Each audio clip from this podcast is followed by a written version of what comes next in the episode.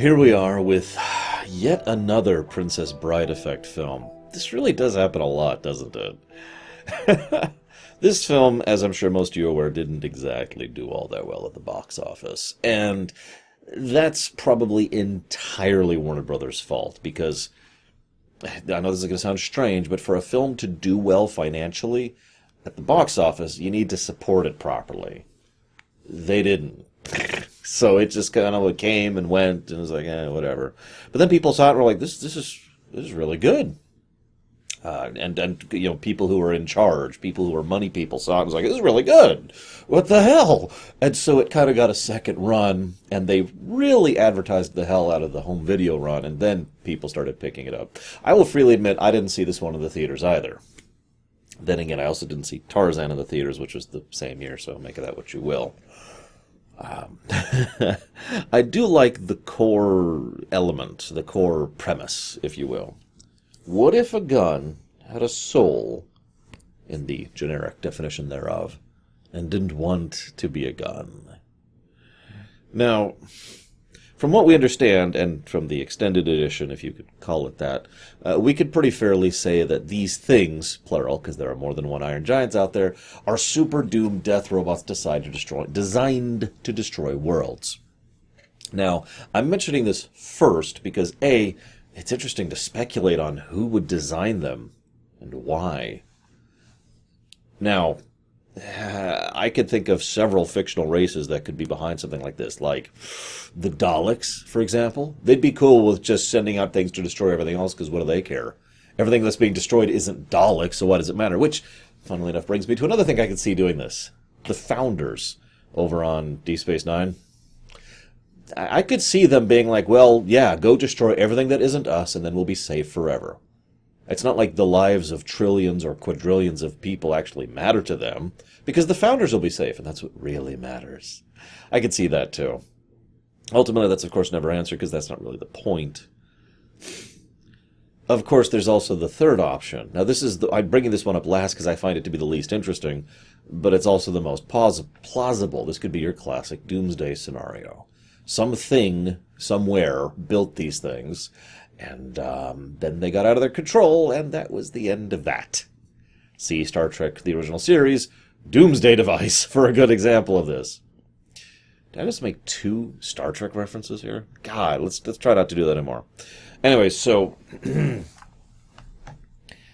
I'm going to admit something. Now that we started with that, I'm going to admit something else. It's obvious to see why this film is so beloved and why so many people walk away from this film with a good opinion and impression of it. Now, that's important to note because I'm not really saying the film's all that good. Hear me out, don't stone me with sticks. Not yet. You can stone me with sticks after you hear my reasoning. I'd say the first half to two thirds of the film is actively bad, to the point where I found myself wanting to just fast forward through it. It is in the final act of the film and the finale that's where it gains its strength. The moment you know, we have the conclusion of the Mansley arc.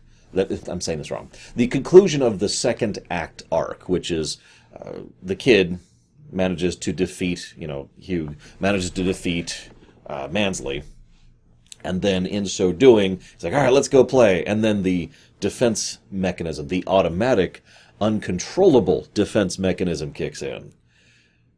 This, of course, then leads to him freaking out and then running away, and Dean trying to protect him, and all sorts of fun stuff right at the end there, which, of course, makes sense and is actually pretty awesome.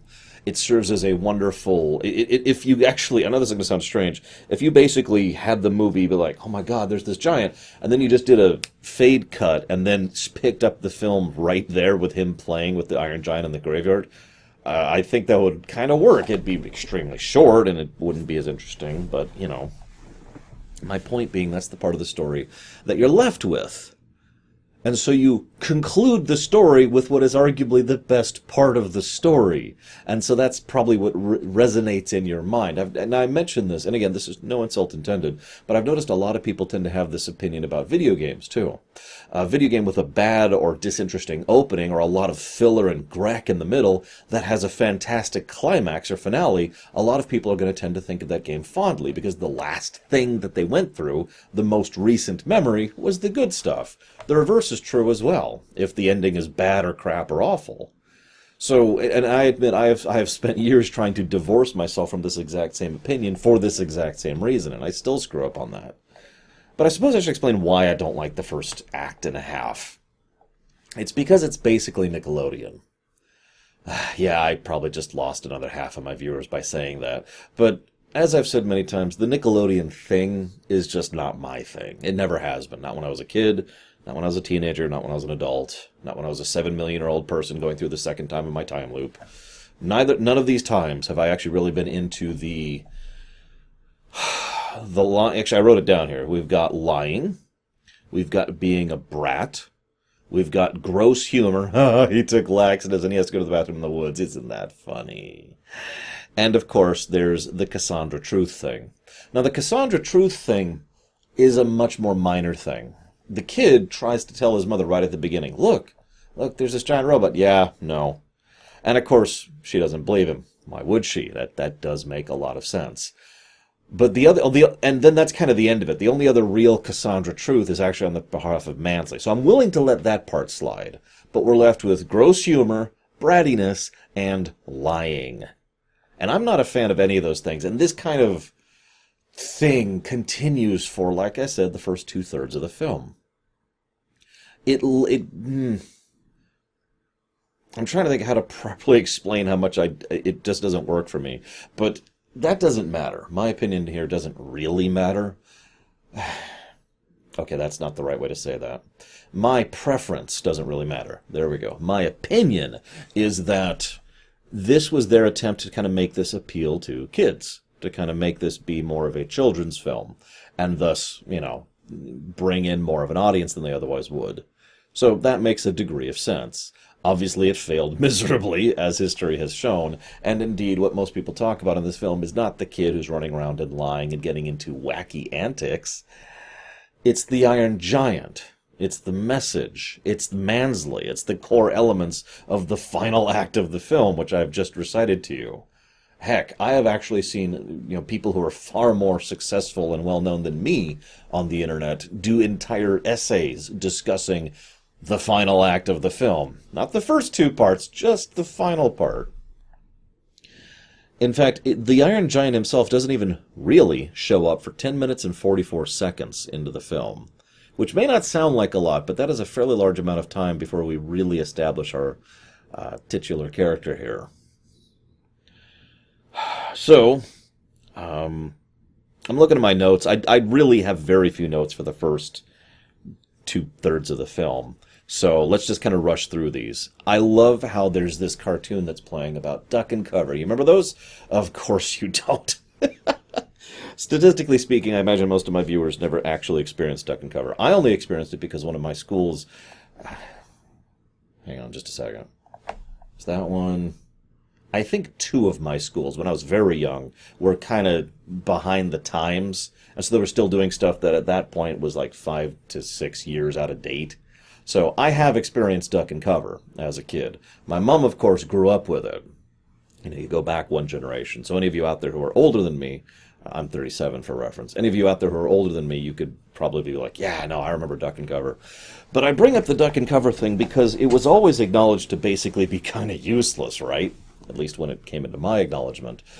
I bring that up because not only does it come up in the final part of the film, but the kids are talking completely over it because, well, there's two ways to look at that. One, because they don't take it seriously, which makes a lot of sense. How could a child take nuclear warfare seriously? How is that even possible? They don't have the development to understand the consequences of breaking out at night or eating bad food. So the idea of them trying to comprehend something like nuclear warfare is probably not on the list.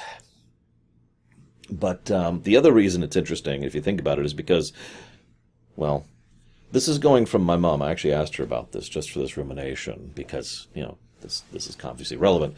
And she confirmed for me what I was already believing to be true. Even when she was a kid, no one took the duck and cover thing seriously uh, because it's not going to work. There's this one time where she was actually dragged out of class and, uh, you know, wrapped on the wrists because of the fact that she was arguing with her teacher that it doesn't matter if you duck and cover, sit here, or walk outside and flail her arms because it's still she's still going to die if it hits.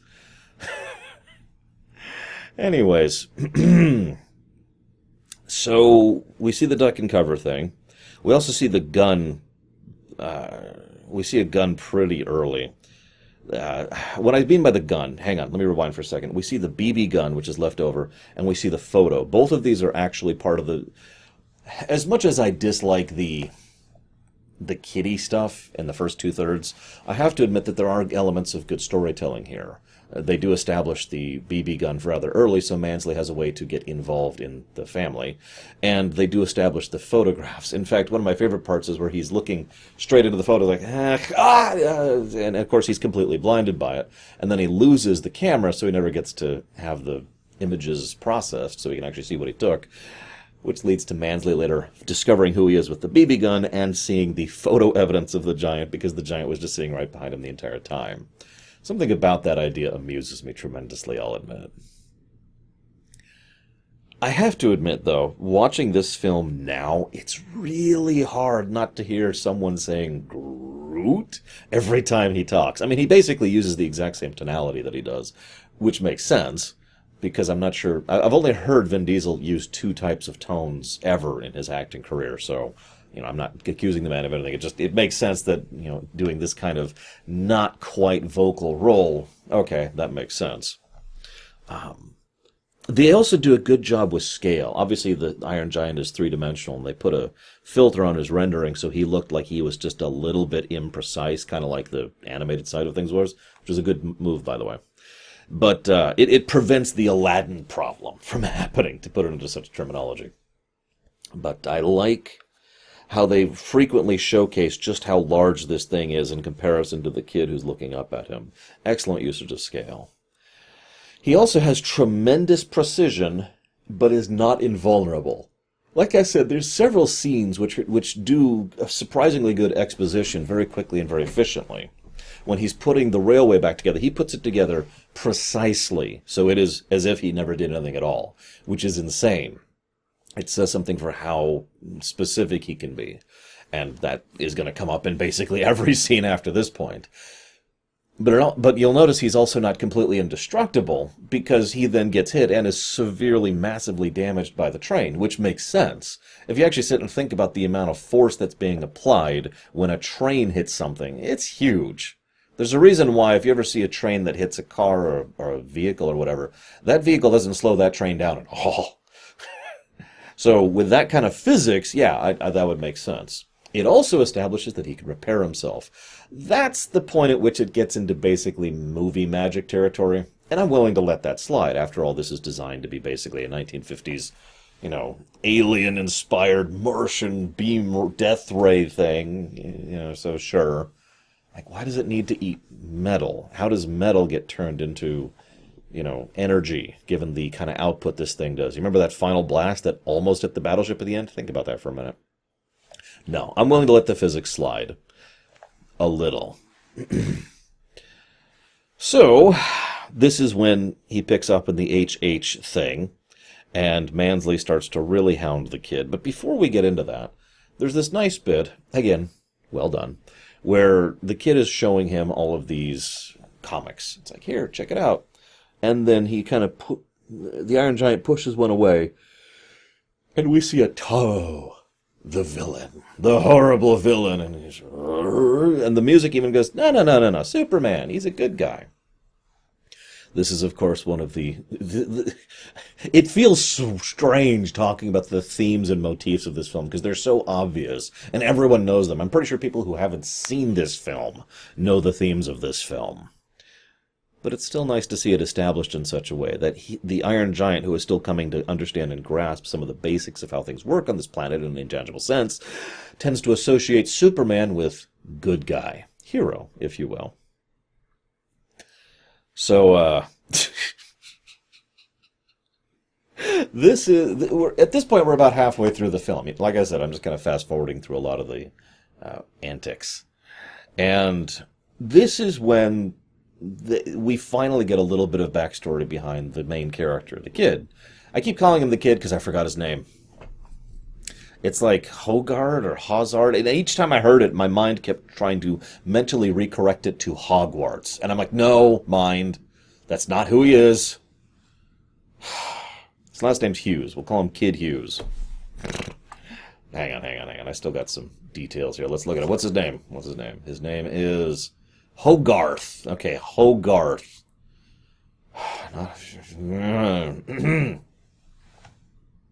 that doesn't even sound like a kid's name. That's the other problem. It just doesn't work right. Hoggy might work, you know. We finally get some backstory and characterization for Hogarth.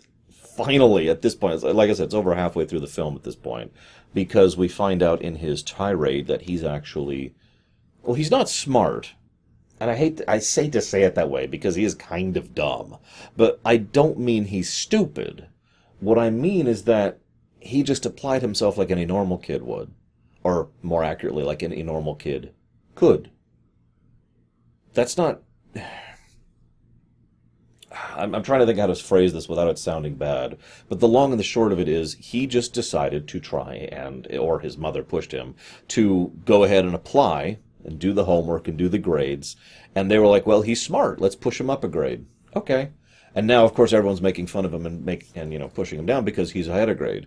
Now, I actually know what that feels like because that happened to me once.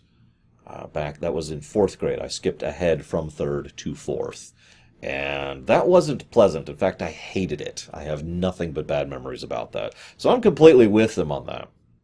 Well, I'm also kind of completely with him because one of the biggest insults I heard back then was, "Oh, you're so smart. You're such a super brain genius kid." And I kept thinking to myself, "No, I'm not." Like I didn't feel smart. I didn't do anything special. I wasn't inventing robots in my backyard. I just did the tests they told me to do. And so I kind of, if you remember, Hogarth in the film actually says if they just did the homework, they'd be able to do it too, and then they could be made fun of by bullies. And I'm sitting there thinking, yeah, yeah, nod, just kind of nodding as I'm taking notes here, getting Valvadrix killed, you know, just stuff like that. And uh, this also is interesting, though, because the film has done, a, as much as I dislike the, the antics section, the film does a good job of establishing the personality of both Dean and Mansley. You notice I have no problem remembering his name. Dean, in addition to being the guy who is how do I phrase this? Obviously smarter than any of the other adults involved, with the possible exception of the general. But he's also the one who has an immediate protective instinct for others, not just himself. Now, I point that out in distinction because the moment that there's an issue, the moment there's like, oh my God, something's wrong with the kid, it, this is when he first meets the Iron Giant, not later. The first time he meets the Iron Giant, his first knee jerk reaction is grab the kid and try to get out of there. Think about that for a second. Now, you might say, well, of course he does. He's a decent human being. And that's my point.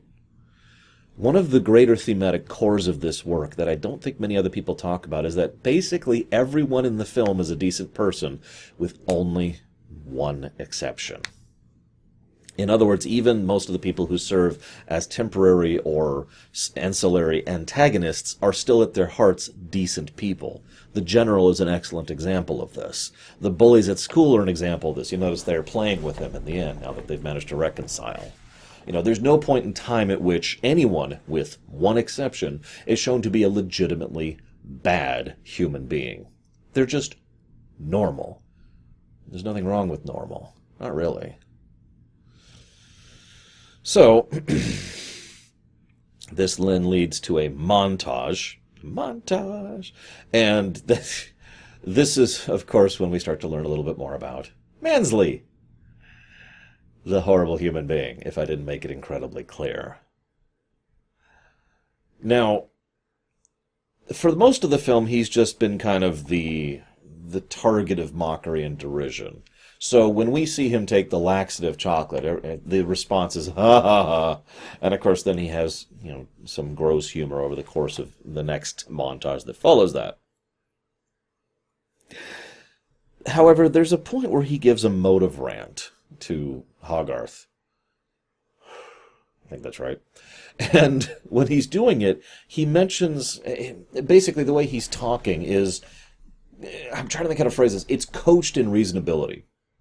It's like when you take a, a poisonous pill and surround it by a bunch of sugar. And I know that sounds like a weird analogy, but hear me out. Because his overall point is we don't know where that's from, or why it's here, or who made it, or what they were after. That makes it a threat. And you know what? He is 100% right about that. He is. Even ignoring the fact that the Iron Giant very nearly accidentally murdered the kid without meaning to twice.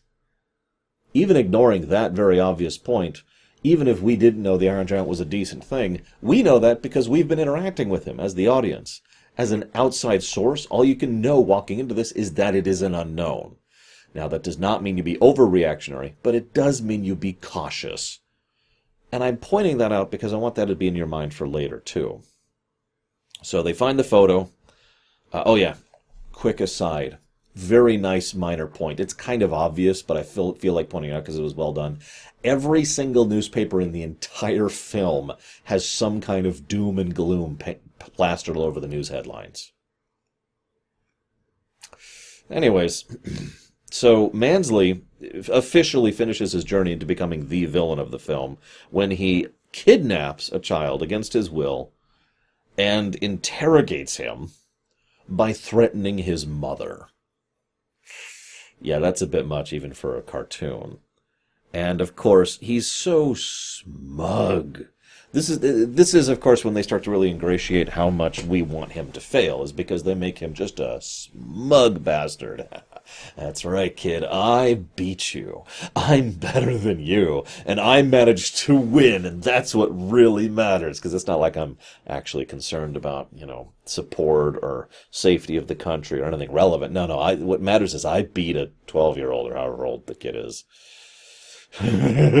smug, smug. And so, so he loses, of course, because they, they do, they, they manage to, to figure out a way to think around this. But that's when the things, well, that's when the villain that isn't a villain pops in. Whoever programmed and designed the Iron Giant. Because that's when, and I've referenced this a few times, the Iron Giant very nearly, accidentally, kills Hogarth. Twice. This is when Dean pops in and is like, dude, no. And of course, Dean is paying attention, recognizes, and has a degree of pattern recognition because he has a brain. I call him normal. It's worth noting Dean in the 1950s would not be normal, but you can see why I call him a normal guy, despite everything. despite being hip, yo. Anyways. Um, the finale kind of speaks for itself in many ways. They, um, there's this wonderful bit where they, uh, you know, they're trying to deal with it, and the Iron Giant's just trying to get Hogarth away, just trying to get him to safety because he doesn't understand what the hell's going on. They send fighters, and the fighters shoot him down, and he collapses. He's like, "Oh my god, are you okay?" And he's just like distraught there's a line. It's so quick, you probably wouldn't even notice it, where the general says, We need to go find out who built this thing, why it's here, and what it's doing. And my first reaction was, Of course. Like, that's what you probably should have done initially, but, you know, he's thinking in that direction. So they approach the thing, they see it's still mobile, and the first thing that Mansley says is, Shoot it, shoot it, shoot it, shoot it! So then they open fire on the unknown target, which then immediately turns around and starts absolutely devastating them. This is the first time we see what an Iron Giant can actually do at a fraction of its power. I remind you that we, the only time ever we see an Iron Giant actually going full tilt is when we see it nearly destroy the battleship and several, I, I don't know, I'd say at least a mile diameter sphere in the process. I um, wonder how many fish died that day. The Iron Giant just goes nuts on him. And the whole time we see Mansley freaking out and panicking as he's desperately trying to get away. You're probably noticing a bit of a pattern here. They finally get to the point where they're like, okay, we're going to bring in the battleships. Battleship doesn't work. There's only one thing we can do. We need to bring in nukes. You'll notice that Mansley's the one who suggests that, and the general balks at the idea initially, as any good general should at the idea of using nuclear weapons, especially on American soil. I- am sorry, I'm saying that the wrong way. Uh, it's not about the fact that it's American, it's about the fact it's their own soil. So what I mean is an American general on American soil. In other words, any good general should balk at the idea of using nukes on their own territory. Moving on. So, they, uh, yeah, they decide to go ahead and pull this whole thing, and the kid. There's a really great bit where the kid manages to reach out to the Iron Giant and be like, look. And the Iron Giant's like, okay. one of my favorite parts is Hogarth, in probably his one true heroic act in the entire film, stands there knowing that he might be about to killed and nevertheless does not flinch away. Now, I want you to remember that. I can already feel the tears starting to come. I'm sorry, the finale of this film's really good. For all of my complaints about the first two thirds, the finale is really good. The kid is just.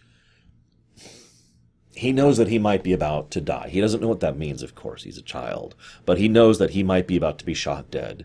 And you'll notice he flinches when he tells the Iron Giant to choose. Now that's important because he's not standing there because he knows with total certainty that the Iron Giant will choose him. He's choosing to stand there without that certainty. You know what that's called? That's called bravery. That's called being afraid and not letting that fear stop you. The fact that he was still afeared, still afeared, afraid, and that fear didn't stop him, that's critical. Remember that. So he's interacting with, with, with the Iron Giant, and the Iron Giant chooses him, and they start rushing back, and he's like, "No, no, don't shoot, don't shoot. There's the kid. What? I thought the kid was dead." Oh yeah, I forgot to mention that Mansley lied about it killing a child just to ensure that the military would escalate, because that way he would have the military on his side and not try to kill it. Anyways, so Iron Giant comes back. Dean is trying to talk sense to the general. The general is a decent person, like everyone else in this film, with one exception. So uh, Mansley screeches into the thing fire, fire, fire. Now, okay, quick aside I know this is a cartoon, but that's not how that works. there's um, a lot of reasons why there's a lot of checks and balances, even back in the 50s. In fact, I would go so far as to say, especially back in the 50s, about the fact that you can't just have someone, some unidentifiable voice on a radio screeching for firing and then go ahead and launch nukes. It doesn't work that way. But let's let's all accept this for a moment. It's a cartoon, whatever. Moving on, and they launch the nuke. What follows is my favorite sequence of scenes. It's like three or four scenes, but it's effectively one extended scene. Favorite scene in the entire film. Because the general then turns in exasperation to the to the man. And it's almost like a cartoon for another second because he's like you idiot. Where do you think it's targeting? It's targeting here. And i mention that because in a cartoon they they would say like oh yeah that's cute. And then the cartoon facade just sort of drops as all of a sudden you realize that all those people are about to die. And they make that very clear. All attempts at levity gone. All attempts at facade gone all of a sudden it becomes very clear what's happening here. And Mansley says, I forget what it is, but the general says something along the lines of, We're all going to die here. We're all going to stand here and die. And he says it sarcastically, die for our country. And Mansley's like, Screw my country. I want to live. And he tries to rush off. That doesn't go very well for him. It's also effectively the last time we see Mansley. His final act is to be afraid and to allow that fear to control him.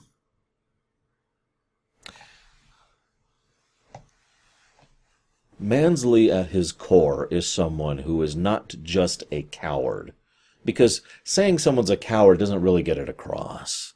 He is someone who is possessed by his fear, to the point where he no longer has the capacity to function as a normal, rational human being. He is also, in addendum to this fear, sufficiently self-interested that the only one he really cares about when the when the stakes are down is himself. You'll notice in his attempt to flee, you might think, well, maybe he could flee and take some people with him. Like the children, for example. Nope, he only cares about himself.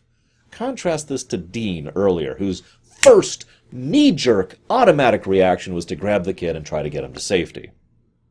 Now, I know Dean's the good guy and Mansley's the bad guy, but I make this point because as I said before, basically everyone's the good guy in this film, with only the one big exception.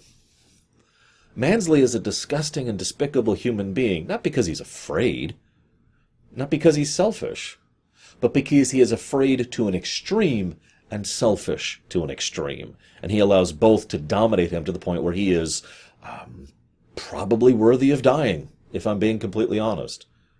Look at the laundry list of things he does in this film. Really look at it and think about all that he nearly did. Just just really picture that. And this is the final contrast point. Mansley, out of his fear, decided that you know it was worth launching the nuke and doing whatever it took in order to try and destroy this place, right? And when I'm trying to think how to properly put this into focus because I'm trying to compare Mansley to the Iron Giant himself. The Iron Giant. The Iron Giant, even in a state of fear, when there was an accident and when the kids were nearly lost on the bridge, what was his first reaction? To help them. When Mansley, he runs and tries to save his own hide.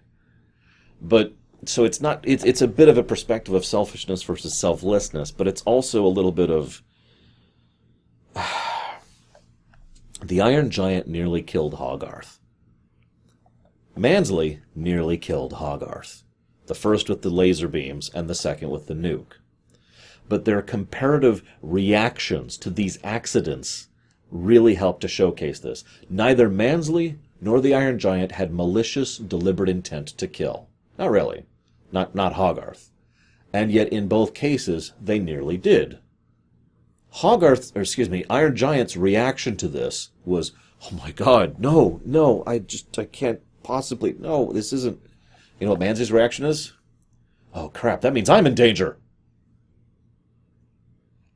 Forgive me for hammering this point in, but I think it's actually one of the better character pieces of the entire film it probably doesn't help that Mansley is arguably the only character that has any real characterization to him other than being a decent person. No offense to the other characters. unless I haven't even mentioned the mother. So, uh, this, so Mansley's a horrible person. And what's interesting is what happens next is everyone just kind of stands there. They even make the mention, we could duck and cover. That's not how that works. There's no surviving this. That's a nuke. you could start running now if you want to die with the heat at your back. You won't even notice the difference, though. Everyone in town just stands there. What can they do? There's a weird acknowledgement. A lot of these people, especially the adults, have grown up with the fear and understanding. That's a bad way to put that because this is the 50s. The film is portrayed in a way that the adults understand what's happening. Let's put it that way. So they just stand there. What else can they do? There's nothing you can do. Hey, the star's about to go supernova. I mean, what do you do, right? Other than rob a bank. no, I'm kidding. I'm kidding. There's no point. There's no point. What could you possibly do? You're dead. You know it. You know it. So everyone just kind of stands there. And then the sirens go off.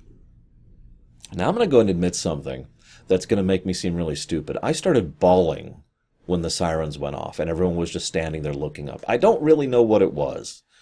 I've talked about this before. I've always had a thing with nukes. They always hit me in a way nothing else does, and I don't really have a good reason why. I was born in 1982. I wasn't really born in the threat of nukes in the strictest sense of the word, and yet for some reason, that has always hit me particularly badly. Maybe it's just because of my mom and the way she raised me. I don't know.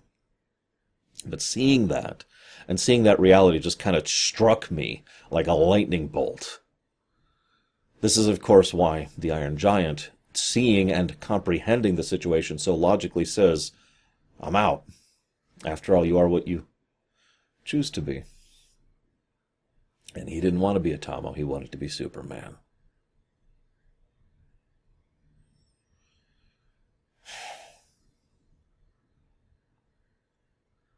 As with most films of this manner, it ends on a, a light note. Hogarth's life has gotten better. Dean and I can't even remember her name have gotten together. There's the there's the Iron Giant statue. The people venerate him, and the Iron Giant lived. All the parts are still trying to repair each other. Woo! That's that's good. That's good. Um, not sure how that's going to work out long term, but whatever, as they say. And I can see why the, some of the creative talent behind this film would go on to work at Pixar later on, because you can see some of the fingerprints there. You can see some of the hallmarks. And you can see how this, with a little bit of additional time and attention and backing from the studio, could have been one of the best animated films ever. Instead, it is still a really good conclusion to an otherwise forgettable animated film. And that conclusion by itself sells it. Despite my comments at the beginning, thank you if you've managed to stick with me this far, I still enjoyed this entirely because of the finale. Because there was so much to, to dig into and so much to enjoy and so much to feel. I wasn't joking when I mentioned earlier, I really did start crying watching this film. This is not my first time watching this film. How many of you cry when you watch this film? At what point? I hope you've enjoyed my thoughts on this. Um, as of recording, I don't know if we're going to look at any other animated films because the voting's still going on. So we'll see if there's any others going forward. So this might be an, uh, an exception for this year. But either way, it was very interesting uh, doing a rumination on an animated work like this. I have to admit, it's kind of something outside my norm. so nice stretch. I hope you've enjoyed. I'll see you next time, guys.